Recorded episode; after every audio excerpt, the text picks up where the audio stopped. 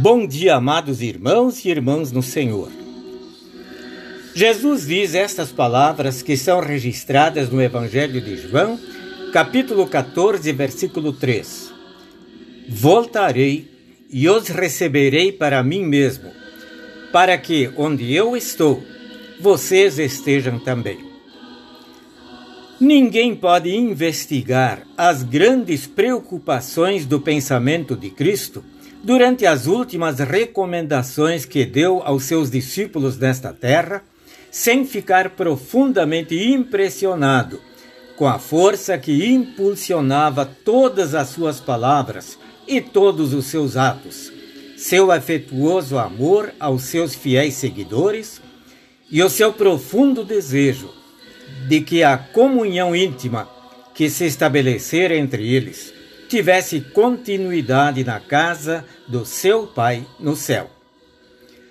Sua oração sumo sacerdotal, pronunciada naquela memorável noite no cenáculo, inclui uma prece fervorosa ao Pai em favor dos crentes de todos os tempos, culminando com a joia mais preciosa de todas as súplicas do Mestre nas seguintes palavras: Pai, a minha vontade é que onde eu estou, estejam também comigo os que me deste, para que vejam a minha glória que me conferiste, porque me amaste antes da fundação do mundo.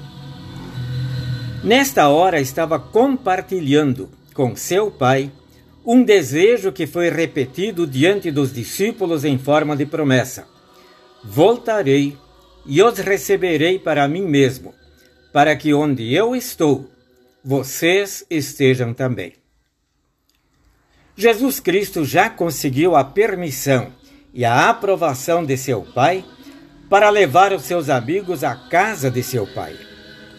Mediante sua morte reconciliadora e redentora, abriu a porta que dá para o lar paterno dos céus. As portas do céu estão agora abertas de par em par, para que onde eu estou, vocês estejam também vocês que foram aproximados do Pai por minha interferência. A alma humana não pode experimentar outra delícia maior, nem êxtase mais impressionante do que a certeza de viver por toda a eternidade interminável na casa do Pai Celestial, ao lado de Jesus, dos santos anjos e de todos os redimidos crentes. Isto, sem dúvida, será maravilhoso.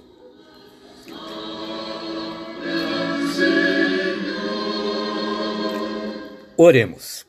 Senhor Jesus, permite que cheguemos à glória eterna, mediante a fé em Ti.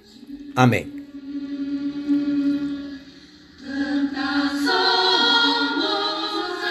A mensagem que vocês ouviram se encontra no livro Pare, Medite, Viva, página 45, sem a identificação do autor.